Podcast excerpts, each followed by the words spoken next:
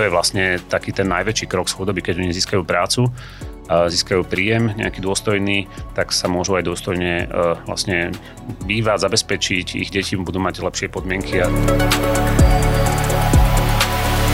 tí deti, ktoré vyrastajú v generačnej chudobe, na ne tá chudoba veľmi negatívne vplýva. Majú tam málo takých podnetov, ktoré ich e, rozvíjajú pre úspech v školstve napríklad. Oni majú veľa podnetov, ktoré ich rozvíjajú pre úspech v tom ich prostredí, aby tam prežili.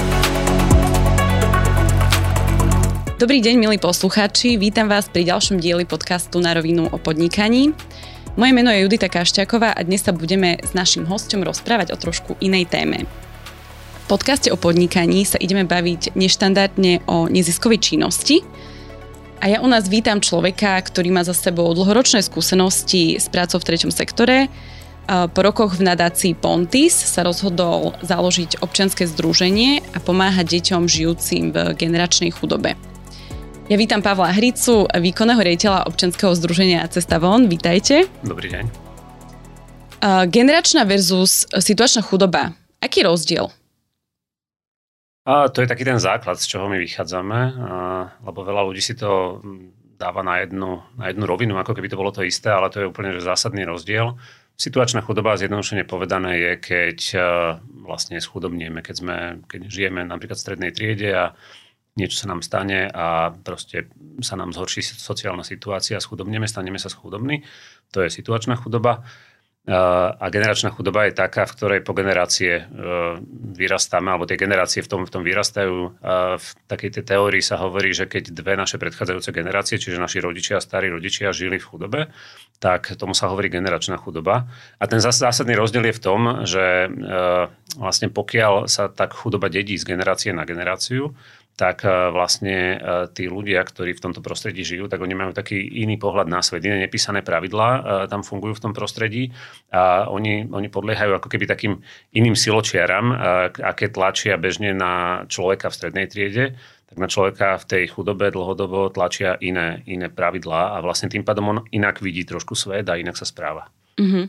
Um, možno, že kedy alebo ako sa to stalo, kde vznikol ten, ten um, akýby začarovaný kruh, kde sa stala tá chyba, uh, kde my vidíme napríklad, uh, keď sa bavíme o našej krajine, o Slovensku, uh, máme tu nejaký ekonomický rast, uh, ktorý sa deje, ale zatiaľ čo v tých osadách uh, sa tá situácia nejako dlhodobo nezlepšuje, stagnuje to.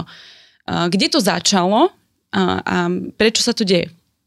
Na Slovensku tieto vylúčené lokality alebo marginalizované komunity uh, vlastne sú tvorené najmä Rómy, Rómami, ale nie len. A tam vlastne tam treba povedať, že v nich žijú častokrát aj neromovia, ako ľudia, ktorí či už slovenskej, maďarskej národnosti a podobne, mm-hmm. ktorí sa tam častokrát priženili, prividali, alebo tam tiež, tiež nejakým spôsobom ako fungujú dlhodobo. Takže to sa hovorí, že možno, že také 3% e, z tých, z tých osad tvoria aj vlastne takíto neromskí mm-hmm. obyvateľia. No a čo sa týka Rómov, no tak to je, to je dlhodobý problém desiatok rokov a možno sa dá povedať až, až stáročí. Uh, to by sme išli veľmi ako ďaleko, ako Romovia sem prichádzali pred uh, 500 rokmi a, a vlastne ako, ako na začiatku to bola, bola taká raritná skupina, uh, ktorá, ktorá kočovala, ktorá ako putovala a ktorá práve napríklad bola aj práve kvôli tej odlišnosti od odlišnej farby pokožky niekedy ako vytlačená napríklad aj zo západnej Európy ale v Uhorsku mala ako celkom dobré podmienky. Tu sa, tu sa stretla s prijatím, totiž to ako Uhorsko bolo historicky vlastne čelilo nejakej osmanskej hrozbe, čiže tu boli tie boje s Turkami a títo Romovia vedeli rôzne také tie kováčské práce a také tieto pomocné práce, čiže vlastne vtedajšia armáda od Žigmunda Luxemburského a tak ich, ich veľmi využívala, ich zapájala. Oni boli vlastne veľ, veľkým prínosom pre tú vtedajšiu spoločnosť, lebo pomáhali ako vlastne tej, tej armáde. No ale postupne sa oni usidlovali, väčšinou žili ako na uh, hraniciach obcí alebo, alebo proste v časti, časti obcí. Uh, no a tak, takto sa to nejakým spôsobom ako vyvíjalo ďalej, ale vždy tam boli ako obdobia, kedy oni uh, vlastne tou odlišnosťou troška ako provokovali to, to, to okolie, lebo to je tak vždy, že keď máme nejaký problém, tak potrebujeme nájsť nejakého nepriateľa. Čiže keď ľudia ako mali nie, niečo, nejaké ako trápenie, tak to tak bolo či už na Židov, či už na Romov, či už na proste na hociakú skupinu, menšinu, ktorá sa nejakým spôsobom odlišuje. A toto bolo veľmi jasné odlišenie na základe tej, tej inej pokožky Uh, takže, takže častokrát oni čelili nejakej, nejakým takým represiám alebo vylúčovaniu. A jedno z takých ako najväčších bolo počas slovenského štátu, počas druhej svetovej vojny, kedy uh, vyšiel aj zákon, že takíto ľudia nemôžu žiť pri cestách. Uh, tak nejak to bolo naformulované. A oni vlastne zo dňa na deň doslova prinútili uh, 2-3 kilometre za obec uh, sa, sa vysťahovať a tam mnohokrát vlastne sú také počiatky tých dnešných osad. Tie osady tam možno, že už aj boli predtým, ale vlastne takto nejako to ako e, vzniklo. Možno, že mnohé osady, keď si prečítate napríklad Elenu Lackovú, čo je jedna vlastne taká najznámejšia Rómka, ktorá tu e, mala jedna z prvých ako vysokú školu, e, zakladala divadlo a napísala knihu úžasnú, tak ona presne toto tam opisuje, ako sa to stalo v tej ich komunite, že ich takto ako vlastne v noci alebo zo, zo dňa na deň ako presťahovali a, a vlastne E, začali si stavať tie prístrežky niekde 2 km za, za obcov a tam, tam sa začala e, fungovať taká samostatná ako komunita. No a moja skúsenosť je, že, že keď, keď chodievame, my už teraz fungujeme asi v 25 takýchto marginalizovaných komunitách, tak čím tá komunita je ďalej od tej obce, tým to tam vyzerá horšie. Tým tam sú tie podmienky horšie, že tá segregácia naozaj zhoršuje tú situáciu. A naopak, čím sú tí Romovia integrovanejší, čím sú väčšou súčasťou tej obce, tak tým sa viac stierajú tie rozdiely a v podstate častokrát ani nezistíte ako rozdiely, či ide o rómsku alebo neromskú rodinu. Proste častokrát prídete, bol som minule v obci Terňa, kde som, eh, kde som hľadal ako jedných, jedných takých známych, ako takú rómsku rodinu a ja som si myslel, že oni žijú v osade a vlastne prišiel som, oni žili v strede dediny a oni mali normálny rodinný dom ako všetci ostatní. Ja som vlastne tam si uvedomil, že, že aj ten náš predsudok v hlavách, že častokrát, že Romovia žijú niekde vylúčení, že to, to, to sú predsudky. A vlastne, hej, keď sme ich takto vytlačili, tak, tak to tak je, ale pokiaľ, pokiaľ žijú integrovane, tak vlastne oni môžu navzájom sa obohacovať s nami, my, my ich inšpirujeme, oni inšpirujú nás a sú normálnou plnohodnotnou integrovanou súčasťou. Ja sa možno trošku vrátim uh, k úvodu. Um, aká bola teda vlastne vaša prvotná myšlienka založiť občanské združenie Cesta von? Prečo ste sa tak rozhodli v tom danom bode?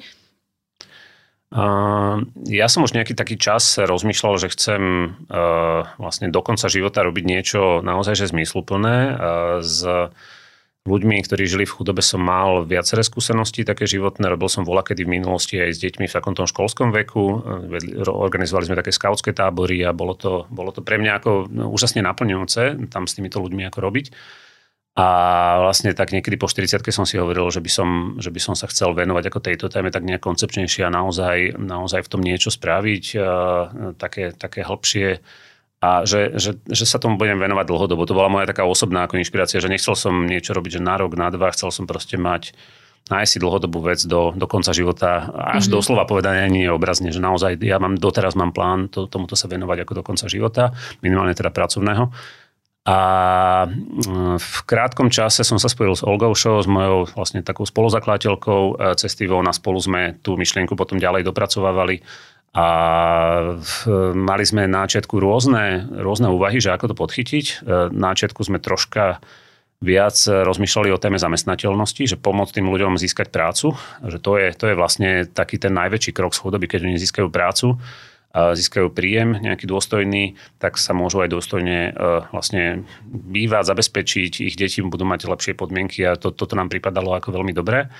No ale e, postupne, ako sme to testovali, že asi to potom viedlo k myšlienke, že by sme tie, e, tých ľudí, e, že by sme robili taký medzitrh práce, taký, taký sociálny podnik, kde by oni u nás si mohli rozvinúť tie pracovné zručnosti a potom by sme im pomáhali sa umiestniť v štandardných niekde firmách No a, a potom sme rozmýšľali, že dobre, ale že čo by robili v tom medzitrhu práce a že, že čo by sme im dali vlastne. A, a prišlo nám úplne absurdné, aby e, sme tam opakovali tie stereotypy, že aby kop, kopali niekde kanál alebo niečo podobné.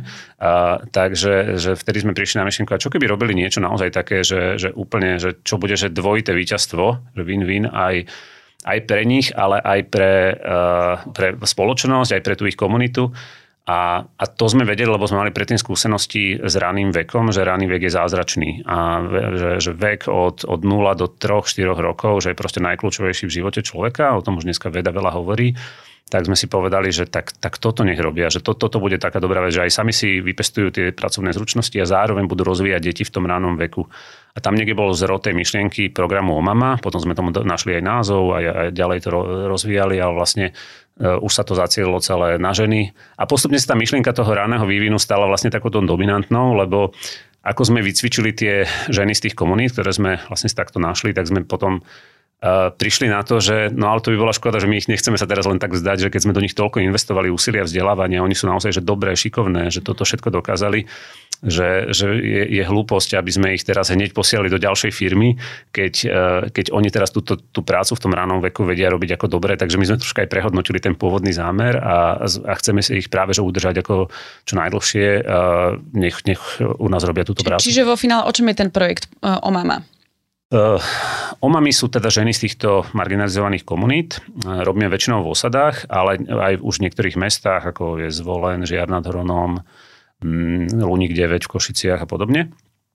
A vlastne tieto omami sú teda miestne ženy, ktoré, ktoré pochádzajú priamo odtiaľ z tej lokality, majú tam dobré vzťahy, majú tam nejaký rešpekt my si ich nájdeme a, a potom do nich veľmi veľa investujeme. Pre, investujeme v zmysle vzdelávania, v zmysle nejakého získavania zručností, ktoré predtým nemali, pretože tie ženy sú väčšinou bez vzdelania formálneho. Oni majú, najväčšia časť z nich má dokončenú základnú školu. Dokonca máme pár omám, ktoré ani základnú školu nemajú dokončenú a úplne, že veľmi malá menšina má dokončenú strednú školou maturitu. Myslím, že dve omami nám študujú teraz na vysokej škole, čo je úplne že mm-hmm. úžasné. Wow. A ich k tomu aj pozbudzujeme, aby, aby pokračovali mm, vlastne aj ostatné. Oni veľmi sa, veľmi sa naozaj, keď vidia, že to je ocenené, tak sa ako chcú vzdelávať aj formálne, mm-hmm. tak si mhm. dorábajú 30 40 vysokú, alebo strednú školu, najprv maturitu a potom mm-hmm. chcú mhm. ísť na vysokú. Takže to je, to je dobre, no ale vlastne teda e, ten handicap toho formálneho vzdelávania, ten, ten nedostatok vlastne dorovnávame veľkou podporou.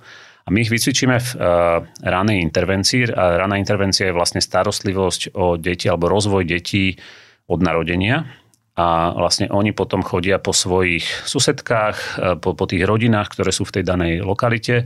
Tam sú s nimi dohodnuté tie deti príjmu do programu. Tie deti, ktoré majú takýto, takýto ranný vek, od 0, už sa nám to utriasnú od 0 do 4 rokov, to teraz vychádza, a vlastne tieto deti mm, stimulujú, robia im rannú stimuláciu, to znamená, je to taká posilňovňa mozgu. Mm-hmm. Je to vlastne, že naozaj tam tie detská ako zhruba pol hodinku tak intenzívne makajú raz, raz do týždňa, že sú unavené, častokrát zaspia potom. Mm-hmm. No a potom vlastne druhý, druhý dôležitý bod je, že pracujú s tým rodičom, väčšinou mamičkami, otcovia sú niekde na práci, na brigádach e, najčastejšie, takže, ale niekedy sú aj otcovia tam účastníkmi, e, takže robia s tými rodičmi a, a posilňujú ich v tom, že čo by mohli s tými deťmi robiť ako ten zvyšok týždňa, že ako by oni ich mohli rozvíjať, dávajú im aj domáce úlohy, dávajú im občas nejaké hračky, nejaké knižky a vlastne potom, potom o týždeň sa pozrú na to, že, že ako sa to dieťa posunulo. Mm-hmm. A čo sa snažia, vlastne čo je, čo je ten ultimátny cieľ pre nás, aby tie deti nemali sklz. E,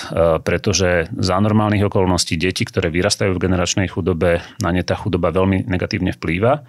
Majú tam málo takých podnetov, ktoré ich e, rozvíjajú pre úspech v školstve napríklad oni majú veľa podnetov, ktoré ich rozvíjajú pre úspech v tom ich prostredí, aby tam prežili, aby tam sa, napríklad moje deti by tam asi častokrát mohli mať problém mm-hmm. prežiť a fungovať Áno.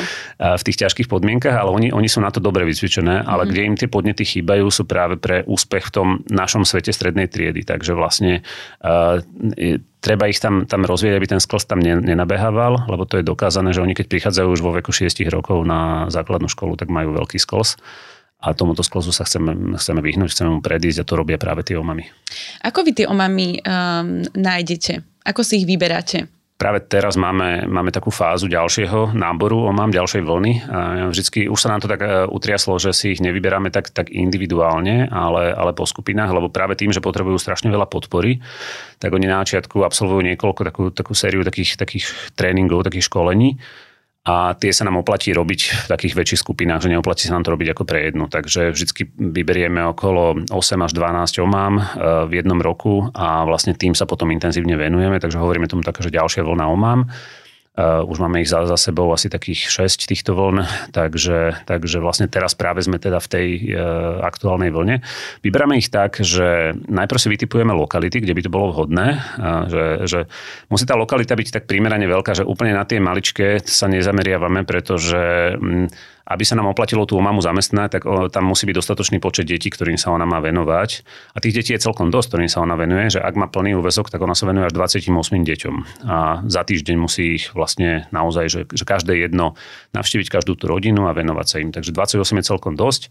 E, začínajú väčšinou na 3 štvrtinový úvezok, to je najčastejší model, kvôli tomu, že nemajú tie pracovné zručnosti a že je to pre nich taký aj, aj celkom je to náročná práca, aj keď kým sa do toho dostanú, tak tam je to okolo 20 detí. No, takže tá komunita musí byť schopná mať 20 detí, ideálne od, od narodenia, od nula maximálne do jedného roka a potom tá mama si ich ťahá tie 3-4 roky ďalšie a venuje sa im e, veľmi intenzívne. Takže, takže vlastne vyberáme si ich tak, že najprv tá lokalita musí byť vhodná a potom si hľadáme v tej lokalite dobré referencie na ženy, ktoré tam majú rešpekt, ktoré ostatní, e, ostatné rodiny si ich pustia k sebe, uh-huh. majú tam dôveru. To bola vlastne hneď moja ďalšia otázka, že či sa tam nestretávate s nedôverou. Že... Uh, alebo, alebo možno, že, že aké sú také tie najväčšie prekážky, Hej. s ktorými vy sa stretávate? Či máte nejaký taký konkrétny príklad? Stretávame sa aj s nedôverou na začiatku, alebo mm-hmm. tak, už, už je toho menej, lebo už ten program mama je tam v týchto lokalitách známy. Už teraz práve čelíme častokrát až, až veľmi veľkému záujmu, že ktorý mm-hmm. nedokážeme ani pokryť, e, čiže už si tak vyberáme veľmi starostlivo. Ale aj tak, e, keď tá omama začína v tej lokalite, tak pre tých ľudí je to niečo nové. To je proste, že úplne, úplne nová vec, ktorú nikdy o tom nepočuli, alebo, alebo len niečo možno, že zachytili na sociálnych sieťach alebo v telke a vlastne je to tam pre tých ľudí nové. A tá omama práve preto je dôležité, že aká je to osobnosť, že musí byť schopná to tým ľuďom tak ich rečou, ich jazykom, ich, ich spôsobom, ich argumentami vysvetliť a na začiatku tam môže byť také váhanie, že, že čo teraz mi tu ty budeš, ak ty nemáš, ty si taká istá susedka ako, ako som ja, že, že čo vlastne nemáš tiež školu, ty, ma, ty mi tu teraz budeš vychovávať moje deti. Mm-hmm a to je jeden, jedna z vecí a potom alebo iná z vecí je, že tak dobre, že tak ja ťa zoberiem, že ty budeš vlastne, že ty sa mi budeš starať o dieťa a ja zatiaľ si pôjdem poprať alebo si pôjdem nakúpiť, to je taký, že iný, iný prístup. Mm-hmm. No ale tá mama ich vždy musí upratať, že, že nie, nie, nie, že to, to sa tak nedá, že vlastne e, ja tu dostávam veľa, veľa školenia, mňa, mňa to veľa učia a vlastne oni, oni to potom postupne aj tí rodičia vidia, že, že tá omama, že tam stále za ňou chodí mentorka, supervízorka, že má veľa pomôcok, veľa hračiek. My tam organizujeme ešte aj také akcie, aby tí ľudia vlastne videli, aby získali takú dôveru, že naozaj, že ona dostáva veľa podpory a že niečo vie, takže postupne si začne budovať ten kredit mm-hmm. a zároveň hovorí tým rodičom, že vy tam musíte na každej lekcii byť, lebo sú to malé deti a tam vlastne nejde o to, že ja vám tu teraz va- vaše deti vychovávam, ja chcem vám ukázať, ako vy môžete e, ďalej rozvíjať svoje deti, aby sa im darilo, lebo vy ste s tými deťmi 24 hodín denne, 7 dní v týždni kdežto ja som tu raz za týždeň e, hodinku, takže, takže to je veľmi dôležitý e, aspekt zapojenie tých rodičov. Takže vlastne na náčiatku je tá, taká, taká, taký ostých nedôvera, ona to prekonáva tým, že si e, zoženie ľudí, ktorých, ktorých pozná nejakú rodinu, švagrine, sesternice alebo nejaké svoje susedky, kamarátky a tak.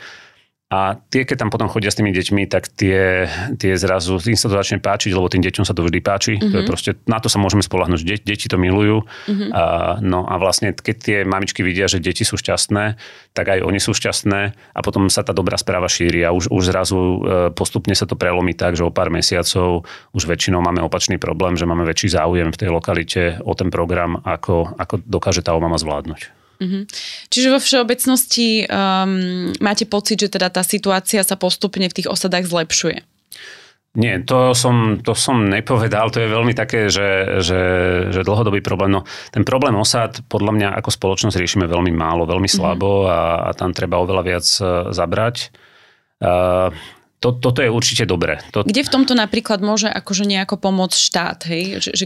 Zásadne, zásadne štát tam má dôležitú úlohu. A kde to hlavne nerobí? Že, že Hej, no už prvá vec, že si predstavme, že kde my, keď napríklad sme boli malé deti, kde sme sa narodili, do akého prostredia a potom sme začali chodiť do škôlky, potom sme začali chodiť do školy. Že kde sme, predstavme si, že kde sme vyrastali a že čo nám pomáhalo sa rozvíjať. Že okrem toho, že sme mali starostlivých rodičov, tak vlastne aj to, že sme mali nejaké zabezpečenie, že sme suchou nohou vykročili z domu a prišli do tej škôlky alebo školy. Tak to... Ja inak iba z mojej ako osobnej skúsenosti, eh, že som vyrastala eh, pri Košiciach uh-huh. a práve vedľa v dedine eh, sme mali veľkú osadu, však je, je tam doteraz, čiže si to presne pamätám, že som vždy aj ja ako dieťa registrovala to, že pár metrov ďalej, aký ja mám komfort, zatiaľ čo tie isté deti Hej.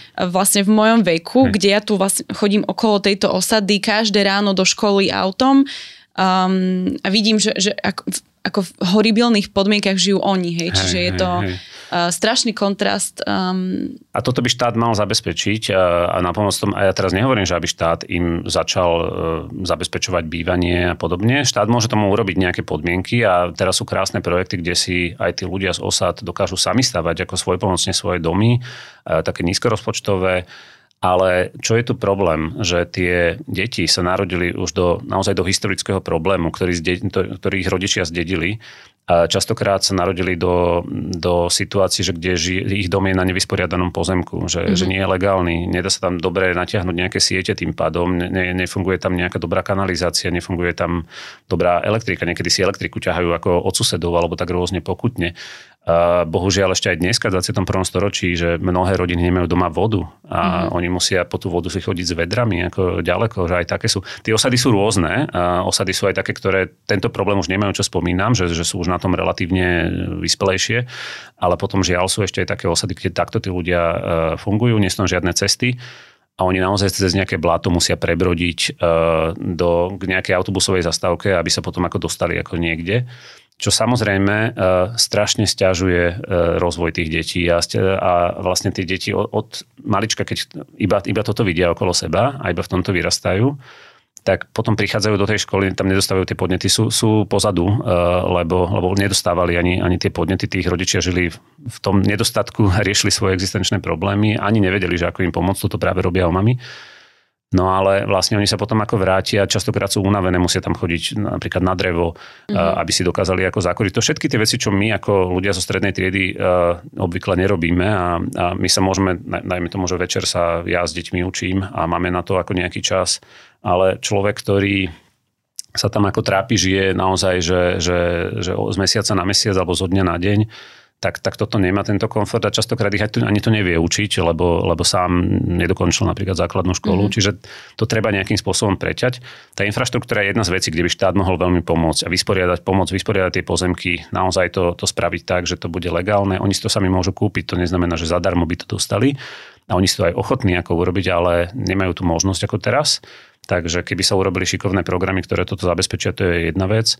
No a potom tam musí byť taký, taký, taký naozaj, že dobrý, viac e, zásahový e, nejaký, nejaký režim alebo nejaké fungovanie príležitosti zamestnať sa, získať prácu, nejaké sociálne podniky by tam mohli ako fungovať.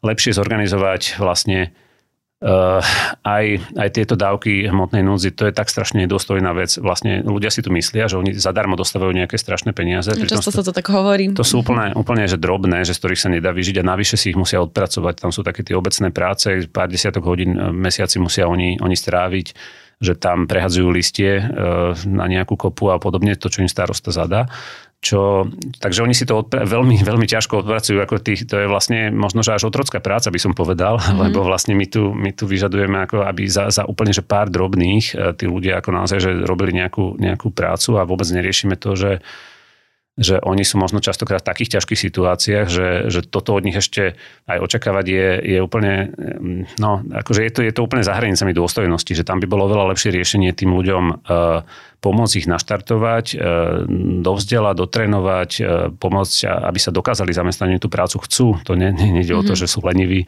Oni proste len, keď, keď, keď ste Romka, prihlasíte sa niekde, nemáte ako dobré vzdelanie, tak máte strašne slabú šancu sa zamestnať. Možno, že nejakú pomocnú prácu, pomocnú silu, akože niekde za úplne, že, že také, také peniaze, z ktorých sa veľmi ťažko ako vyžije. A takto sa trápite vlastne z generácie na generáciu sa to, sa to točí. Čiže štát by to mohol rozbehnúť takú, uh, takú prácu, najmä tú infraštruktúru, a najmä také tie ústretovejšie podmienky. A potom už existujú rôzne hráči, rôzne mimovládne organizácie, rôzne firmy, ktoré už zamestnávajú aj, aj takýchto ľudí zo sád a sú s tým OK, ale to, to prostredie by malo byť lepšie nastavené A aj kvalita sociálnej práce by to mala byť lepšia. Úprimne povedané, že, že vlastne je, je kopec dobrých sociálnych pracovníkov. To sú vlastne tí ľudia, ktorí sú ten prvý kontakt s, s týmito chudobnými. Mm-hmm. Ale, ale bohužiaľ e, častokrát e, mnohí sociálni pracovníci fungujú tak, že, že sa k tým ľuďom ani nedostanú, a že, že niekde sú v obci a že, že vlastne tí ľudia musia za nimi prísť niekde na úrad, ďaleko mm-hmm. a tej práce je tak veľa, že ich je tak málo tých sociálnych pracovníkov a tých, tých ľudí je tak veľa s tými problémami, že oni tak stíhajú možno evidovať ten, ten problém, ale nestíhajú vlastne tých ľudí sprevádzať na ceste po, po riešení toho problému, takže, takže veľa vecí ako by tu mohol štát e, zlepšovať. Ja iba poviem, že podcast Na rovinu o podnikaní je súčasťou projektu vzdelávania pod názvom Na rovinu online, ktorý sponzoruje poradenská spoločnosť ProSite Slovensko. Našim hosťom je rediteľ OZK Cesta von, Pavel Hrica a rozprávame sa primárne o projekte na podporu deťom narodeným do generačnej chudoby, ale zároveň o fungovaní občanského združenia ako takého. Um, ja sa vás teraz opýtam, uh, že uh, ako vzniká také OZ? Uh-huh. Mm, u nás to bolo čisto uh, proste rozhodnutie nadšencov, alebo proste my sme boli ako, ako obyčajní ľudia z, z dola, neboli sme, nemali sme žiadneho veľkého donora, žiadneho, žiadneho Soroša, ani žiadne, všetky tie, tieto mýty, že by, že by teraz prišiel a povedal nám, že, že tuto chodte toto niečo mm-hmm. robiť. Nie, že to bolo naozaj naše vnútorné nejaké zapálenie pre tú vec. Takže traja ľudia sme, ešte teraz spolu s mojou manželkou a s tou Olgou Show sme založili, uh, alebo sme sa najprv, najprv rozhodli založiť uh, toto združenie viete si zaregistrovať občianske združenie na ministerstve vnútra, nejaké stanovy si tam musíte spraviť nejaké takéto základné veci, aby ste získali čo a podobne.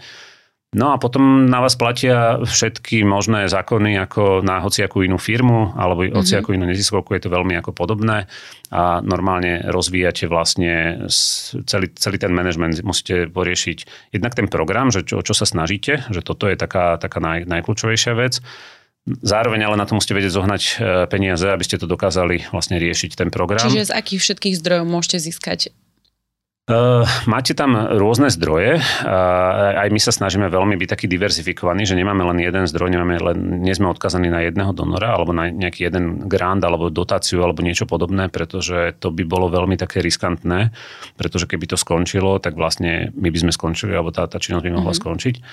Takže my už od začiatku veľmi intenzívne uh, máme, máme fundraising postavený tak, aby sme dokázali vlastne tú prácu robiť dlhodobo. A my to aj tým omamám hovoríme, aj slubujeme, že keď ich zoberieme, tak je to dlhodobá práca. Oni sa nás vždy spýtajú, že toto je nejaký projekt mm-hmm. že, a a my hovoríme, že nie, že to nie je projekt. Tam má slovo projekt negatívny význam, mm-hmm. pretože projekt, oni sa... Krátkodobé. Áno, to je, že od do, že to skončí a vlastne keď to skončí, tak ako tí ľudia sú prepustení. A toto sa bohužiaľ v tých osadách dialo. To je súčasť toho problému, lebo aj sa mnohé, tu sa, tu sa veľakrát povie, že koľko peňazí išlo na riešenie tejto otázky a vlastne nič. A to je taká častá vec. No ale možno, že išlo. Otázka je, že koľko sa jednak dostalo priamo tam k tým, tým ľuďom do toho terénu. To je dôležitá otázka. A teraz tých, ktoré sa dostali, že ako, bol, ako sa tam dostali.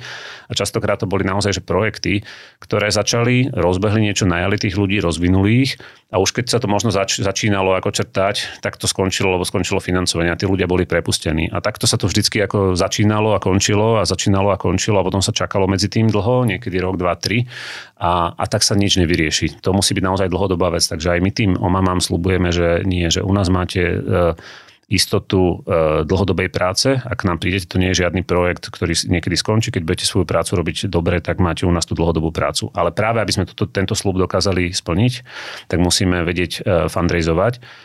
A tie naše zdroje sú, uh, začnem od individuálnych darcov, tak my sme začali vlastne uh, aj, aj fungovať, že keď sme, keď sme sa rozbiehali, my sme mali nula peňazí, my sme nemali ani, ani, ani euro. Na účte začínali sme naozaj že od nuly. Uh, ja som išiel behať taký polmaratón a vyzval som svojich známych, že keď ma chcú nakopnúť v tom polmaratóne, že aby som to dal, tak, uh, tak môžu podporiť nejakou podporou uh, túto myšlienku a mm-hmm. rozbeh tohto, tohto združenia. A tak sa nám podarilo celkom, celkom sa snažil v tom fundraisingu a osloval som všetkých svojich známych široko ďaleko a, a bol som prekvapený, že koľko z nich na to reagovalo pozitívne. A nie len teda na ten beh, jasné, že chceli podporiť aj mňa nejakí kamaráti, ale, ale zároveň sa im páčila tá myšlienka, že to je dobrý nápad, že chcú tomu dať šancu a podporili to. A nám sa už počas tohto behu podarilo nejakých 7 tisíc eur vyzbierať mm-hmm. a tam bola ešte čas dokonca pravidelných darcov, ktorý keď by som to zarátal, tak vlastne možno, že to bolo až, až ďalšie 3 tisícky ešte k tomu, e, že každý mesiac sa tie dary opakovali, takže vlastne za ten rok to narastlo možno až na 10 tisíc už len z tohto prvého.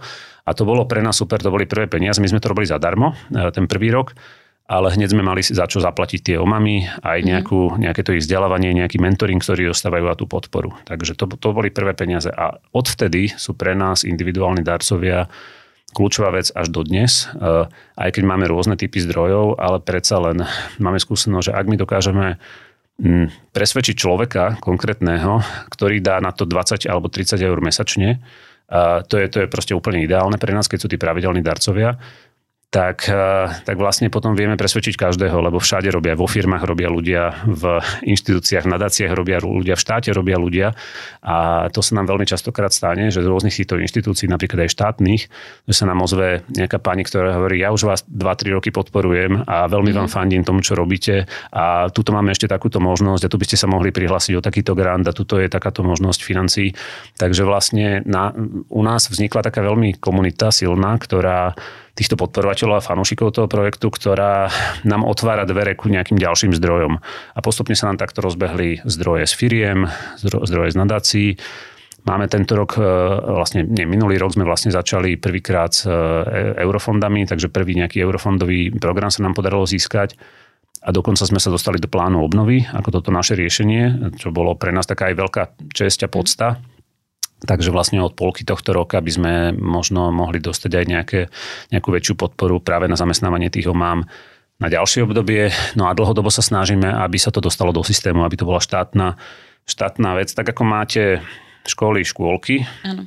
tak, tak by vlastne mohli deti, ktoré majú nejaké znevýhodnenie, uh, mať právo, mať možnosť už od raného veku, od narodenia získať tú kompenzáciu toho ich znevýhodnenia, aby tam ten sklz nenabiehal už od toho, od toho začiatku tej školy, pretože potom sa to už nikdy nedobehne. Takže čím viac by štát investoval do tohto, a to, na, to, na to sú vo svete vý, výpočty, väčšinou sa to číslo pohybuje medzi 10 až 20 e, e, násobnou návratnosťou. Čiže mm-hmm. v Amerike sú také výpočty, že jeden investovaný dolár do tejto témy, do tej ranej starostlivosti vracia štátu 10 až 20 dolárov e, alebo spoločnosti, e, pretože tí ľudia zrazu majú lepšie výsledky vzdelávacie, Napríklad si už len zoberieme, že špeciálne školy u nás čo sú, sú o, raz tak drahé ako bežné mm-hmm. základné školy. Takže, takže to je výhodnejšie mať a lacnejšie pre spoločnosť mať deti na základných školách normálnych, nie špeciálnych. Ďalšia vec, tí ľudia potom majú možnosť sa zamestnať, sú nie poberateľmi zo systému, ale prispievateľmi. Čiže to je v záujme nás všetkých, aby sa, aby sa tomuto darilo, aby tí ľudia vlastne sa mohli potom zamestnať a aby, aby mohli byť prispievateľmi do spoločnosti a firmám to pomôže, všetkým to pomôže, budú mať nových zákazníkov, zamestnancov, e, no, nové možnosti. Tam je tak obrovský trh, ktorý nevyužívame ako spoločnosť. To máme niekoľko sto tisíc ľudí, ktorí proste zatiaľ sú neobjavení a my, my tu vlastne rozmýšľame niekedy o takých iných trhoch, ale my tu máme vlastne priamo v našej krajine ako nový trh. Mm-hmm. A to nie je nereálne rozbehnúť. Ja tam robím s tými ľuďmi to to, to sú len predsudky, že sa to nedá. V iných krajinách to dokázali aj v okolitých. My máme na Slovensku najhoršiu situáciu s týmito osadami a s týmito Romami, takže možno ak by sme otočili ten mindset a, a začali tomu veriť, že však tu máme ten potenciál a z týchto ľudí my môžeme mať, my môžeme čerpať, oni môžu byť prispievateľmi, dobrými zamestnancami. Viaceré firmy to objavili, že už ich zamestnávajú, tak nemusia hajrovať ľudí niekde, niekde zo zahraničia na, na nejaké brigády. Aktuálne koľko vás je v, v rámci združenia pracovníkov? Uh, viac ako 80 wow. a, a te, teraz sa práve, keď sa budeme, čo som spomínal, že sa ideme rozširovať, tak už asi sa mhm. približíme k tej stovke alebo ju prekročíme. Takže to sa udialo za 5 rokov asi tento, tento rast, a čo je celkom netradičné na, na nejaké občianske združenie. Mm-hmm. A je to aj taká, že zodpovednosť pre nás, lebo každý mesiac vidím, že treba 80 ľudí zaplatiť. že To bola presne moja otázka, že vlastne uh, akým spôsobom vy tam musíte nejako, veď to je ako keby firma, hej, ano, musíte ano, ich hej, všetkých hej. Uh, platiť, zamestnávať.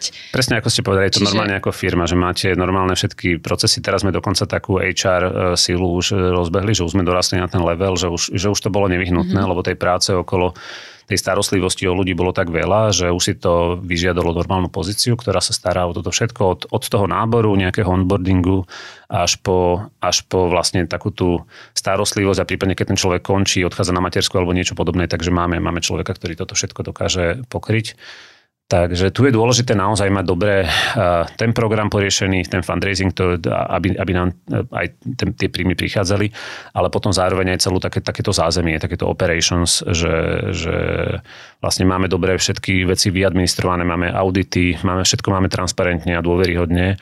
A tí darcovia alebo tí donory, ktorí nás potom podporujú, tak my sa im vieme vždy preukázať, že každé euro bolo vynaložené v súlade s tým, čo sme deklarovali, všetko máme na web stránke, takže, takže vlastne je, je, musí tam byť tá dôvera, to je úplne že základ, že nám musí, nám musí to prostredie veriť, že, že to nie je len nejaký, lebo čo, častokrát ľudia majú ten pocit, že, že to je nejaká neziskovka, ktorá len nejaké peniaze si, si očerpáva, to sa hovorí o nejakých neziskovkách, ale my sme toto začiatku si povedali, že nie, že my začiatku budeme 100% transparentní a vlastne my Všetko dávame von, máme veľmi podrobné informácie o našom financovaní, keď sa pozriete na cesta SK, tam, tam si nájdete aj našich darcov, kto všetko nás podporuje, výročné správy, audity, takže, takže dosť veľa ľudí nám pozera na, na prsty, čo je dobré, lebo to mhm. nás tlačí má tie veci k tomu, aby, aby boli všetky v poriadku.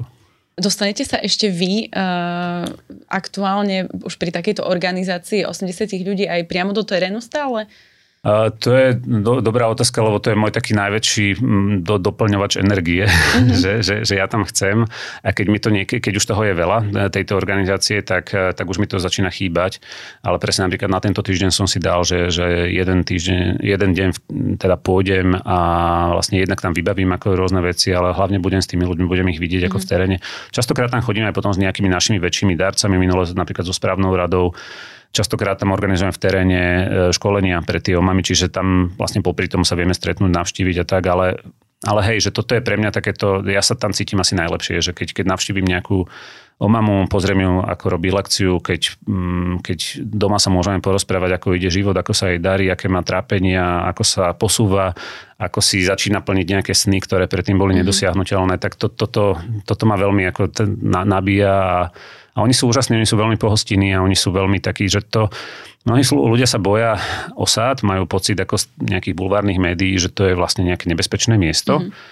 Môže byť, že niekedy tam tá koncentrácia problémov môže byť väčšia, pretože ľudia, ktorí žijú v strese a tak, tak, tak toto, toto tam môže sa stať ako častejšie, najmä v období, čo ja viem, nejaké dávky, keď sa dávajú, takže môže tam byť viac ľudí, ktorí zrazu potrebujú vypustiť páru, takže máte tam uh viac nejakých opitých alebo niečo také, že toto sa tam môže stať, ale ale za normálnych okolností a moja skúsenosť, mi sa tam nikdy nestalo nič, nič zlé a to tam schodím množstvo, množstvokrát, e, že je to o tom, že, že s čím tam prichádzate, tak to dostávate. Keď tam niekto ide so zlým úmyslom, keď tam niekto ide provokovať alebo podobne, mm-hmm. tak asi sa stretne s nejakým, nejakou protireakciou, čo je asi prirodzené.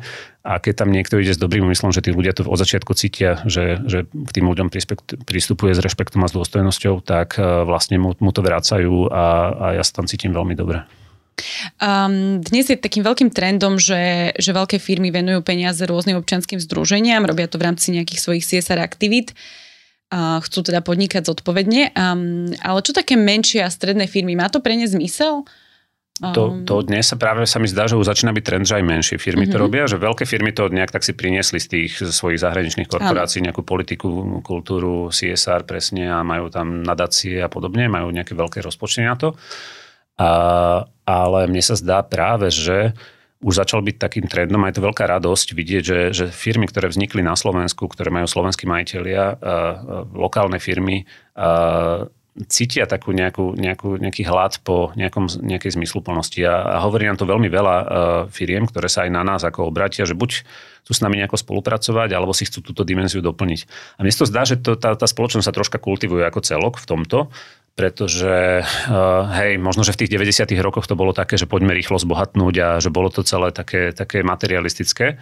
Ale postupne si vlastne tie firmy ako uvedomovali, že no tak, tak čo, že ten bohatý majiteľ, že tak kúpi si ešte ďalšiu jachtu, alebo proste, že, že oni cítili aj, aj od zamestnancov taký ten dopyt mm-hmm. potom, že mali by sme vlastne, že o čom je tá naša práca, len sa tu teraz ženieme za to, aby ty si mal lepší, lepší zisk a ešte, ešte viac z toho ľudia viac menej už teraz, aj, a hlavne mladí ľudia, očakávajú aj nejaký zmysel, že, a že aj ten zamestnávateľ troška aj na tieto veci... toho vyberajú toho zamestnávateľa. Vyberajú si, na to mm-hmm. sú už aj prieskumy a je to, a je, podľa mňa to je správny trend, že vlastne tí, tí mladí, talentovaní ľudia tlačia tých zamestnávateľov troška aj do takýchto vecí. Úplne tomu rozumiem, pretože prísť ráno o 9. sadnúť si k počítaču a celý deň tam ako do toho ďobať a robiť ako niečo a potom ako o nejakej 5. 6. sa postaviť a odísť domov, to musí byť strašne frustrujúce a že človeka to ako ne, nemusí naplniť. Ale ako náhle tam má pocit, že tá firma podporuje alebo že, že zapojí toho zamestnanca aj do nejakých zmysluplnejších vecí, on to vidí a on vidí, že, že vďaka tomu, že tam teda ťuká, že, alebo sa môže niekedy zúčastniť nejakom dobrovoľníctve cez tú firmu,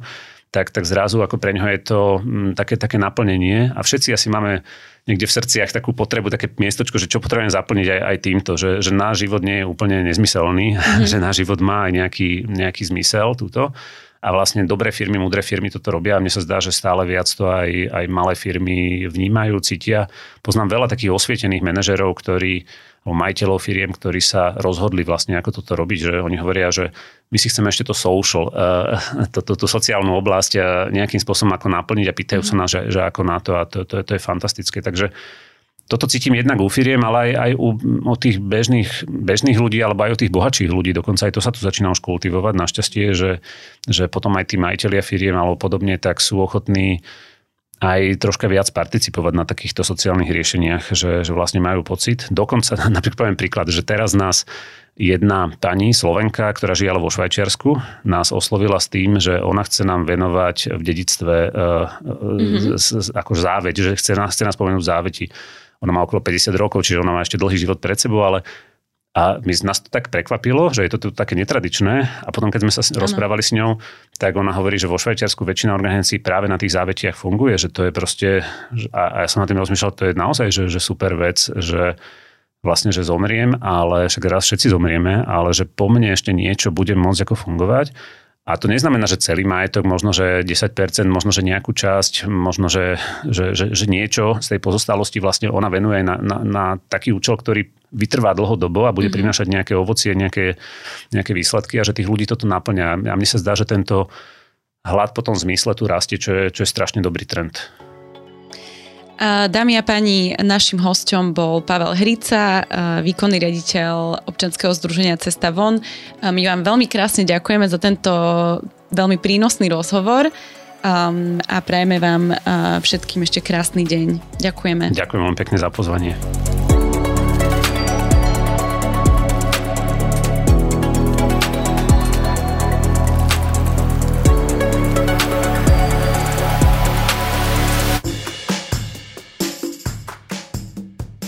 Počúvali ste na rovinu o podnikaní. Dvojtýždenný podcast spoločnosti ProSite Slovensko. Podcast na rovinu o podnikaní nájdete vo vašich mobilných podcastových aplikáciách alebo na streamovacej službe Spotify, ale aj na webe www.narovinu.online. Strich a produkciu zabezpečila spoločnosť Button Media. Do počutia o dva týždne.